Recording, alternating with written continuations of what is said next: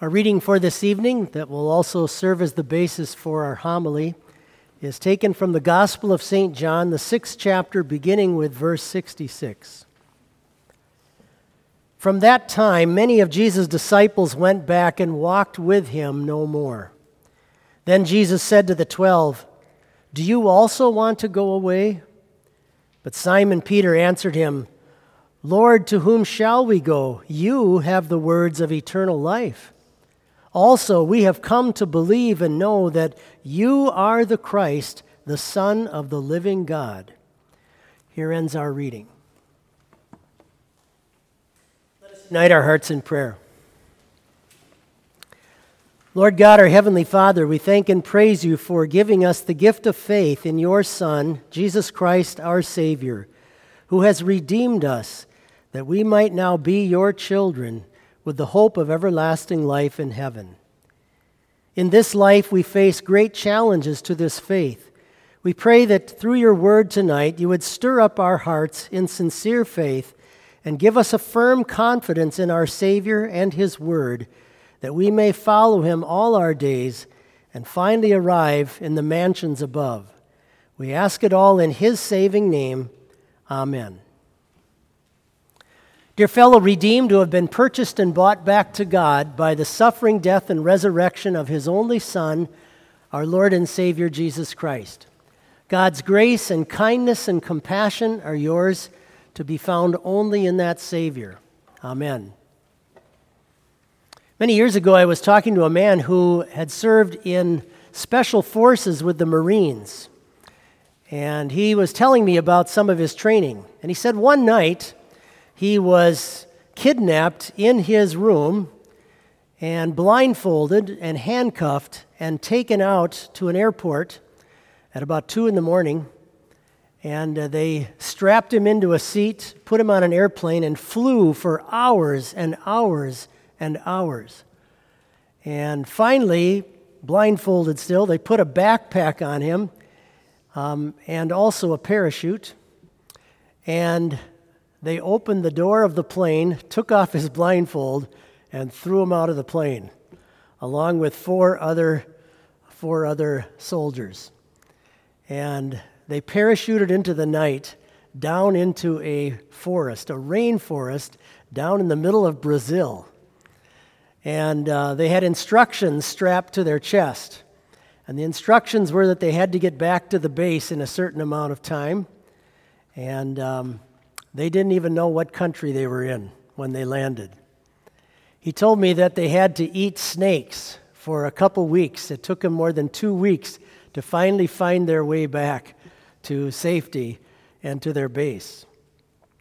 And when he, was, when he was explaining this to me, he said, They told me ahead of time there were going to be some very difficult things if I wanted to be a, a Special Forces Marine. And he said, If they had explained all that to me, I don't know if I would have tried it. Sometimes when we, when we hear about the qualifications or things to, to do something, they're so outlandish and so difficult and produce such trials for us, or it might ask us to make such an enormous sacrifice that on the front end, some people might say, That's too much. That's just asking way too much of me. In the text before us, we see this happen in a spiritual sense. We see this happen in a spiritual sense. Jesus, in the context of the reading that I just read, Jesus, in that context, had just fed thousands of people with just a few loaves of bread and miraculously had demonstrated that he is truly the Son of God and that he was his actual God himself in human flesh. And he had gone on to talk about himself being the bread of life that has come into the world teaching that the only way to get to heaven is through faith in Him. In fact, he, he goes on to say to the crowd in front of him, Unless you eat the flesh of the Son of Man, talking about himself, and drink his blood, you have no life in you. He was clearly saying, I am God. I am the God of the heavens who's come to earth to rescue you, and it's only through faith in me and following me that you will have life everlasting in heaven. And some people who had initially been drawn to him and attracted to him and maybe some of his teachings and certainly his miracles and seeing these amazing things he could do, suddenly some of them began to turn away. This was asking too much. This had gone too far in their mind. This would, this would demand too difficult of a, uh, of a leap for them. It was going to cause them to have to sacrifice uh, a lot about themselves and about their lives to now have to follow this Son of God. And so some of them say to him, This is a hard teaching. This is too difficult for us to handle. You got to be kidding me. You're expecting us to believe that you're God. You're expecting us to believe that, that it's only through faith in you we go to heaven. You're expecting us to believe that, that by, by eating the flesh, your own flesh, and drinking your blood, that's how we follow you to get to heaven. This is a hard teaching, and we're told many of them began turning away. Now, you've been blessed as a Christian with faith in Christ. You've been blessed to have have heard and been taught that your hope of going to heaven has all been taken care of, been taken care of for you by the Son of God. By him shedding his holy blood for you on the cross, atoning for all of your sins, God has paid the full payment, the full entrance fee for you to get to heaven. It's all been taken care of. There's no cost to you when it comes to getting into heaven. That's wonderful. But the faith that you now have, the faith that now loves Christ and wants to follow him, the path of faith that you will go on, there will be a cost with that path. Even though heaven itself is free by God's grace, there will be a cost in some way, shape, or form that you, as a Christian in this unbelieving, God forsaken world, will have to pay with your life in some way, shape, or form. There will be some trial for you and some cost to you with your faith. There's a tug on us from the unbelieving world to, to disavow Christ and to walk away from him, to look at him and his teachings and say, This is too hard. This is too much for me. I can't take it. I can't put up with this. God is asking way too much of me to follow this Jesus Christ in order to get to heaven.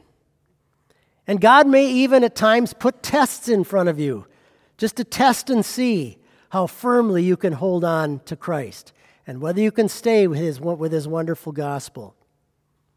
When Jesus is in this context and people are starting to peel away from the crowd and saying, This is a hard teaching, we can't do this anymore, he turns to his 12 disciples and he says to them this great question Do you also want to go away?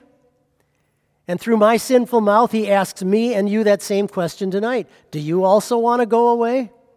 Are you also going to be tempted to turn away from him because the path of faith is just going to be too tough, too difficult? It's going to be too demanding on you or on me? What challenges do you face right now to stay a Christian? What challenges do you have in your life to keep holding on to Christ and loving His Word? Is it the mockery of the world? Is, is it the ridicule of your generation? Is it the fact that the culture around us just wants to devour and swallow up this religion and throw it in the garbage? What cost will you have to struggle with in order to hold on to your faith and to stay with this Savior? When it comes to our faith in Christ, God does not teach us in His Word that it's okay for us to be selective about the doctrines of Scripture, the things we like and the things we don't like. As if you can go there like you go to Old Navy and pick out a new outfit, the things you want and don't want. Christian faith comes in a unit package, and it's all together. All the teachings of Christ fit together no matter what they are. And Jesus demands that his church should confess, quote, everything he has commanded us. Everything he has commanded us. That's why St. Paul said to the pastors in Ephesus after he instructed them, I have not hesitated to proclaim to you the whole counsel of God. You think they didn't have things that would have challenged them to stay Christians and preach the gospel in their day? you got to be kidding. Many of them were killed for it, thrown into prison and beat up for it. You don't think they had temptations from their culture in their day to, to kind of shrink away from some of the teachings that God has in His sacred word? Of course they did. Don't think that the trials we go through in our generation are any different than the trials that every generation of believers in Christ has faced. Everyone has faced them in some way, shape, or form. So, the bottom line that we as believers need to look at and ask ourselves is this Is all of this worth it? Is it really worth it for me to face the scorn and the ridicule of the world and to also look at the sacrifices I may have to, fa- may have to make to follow Christ? But the believer, the believer in Christ, is always looking at the end result.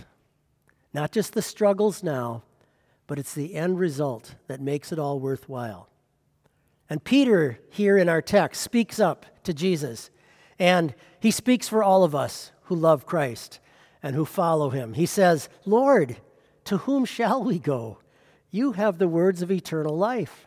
I've always wished we could hear the, the inflection in his voice when he said that. How did he say that? Lord, to whom shall we go? You have the words of eternal life. There's nobody else that we can follow. There's nobody else in this world. There's no other religion in this world that can get us out of our graves and raise us up to the mansions of heaven. Who else are we going to go listen to that can do that for us? Nobody. The leaders of other religions are all dead, they're in their graves. Only Christ is the risen Lord of all, the true Son of God, who has the power over your death and grave.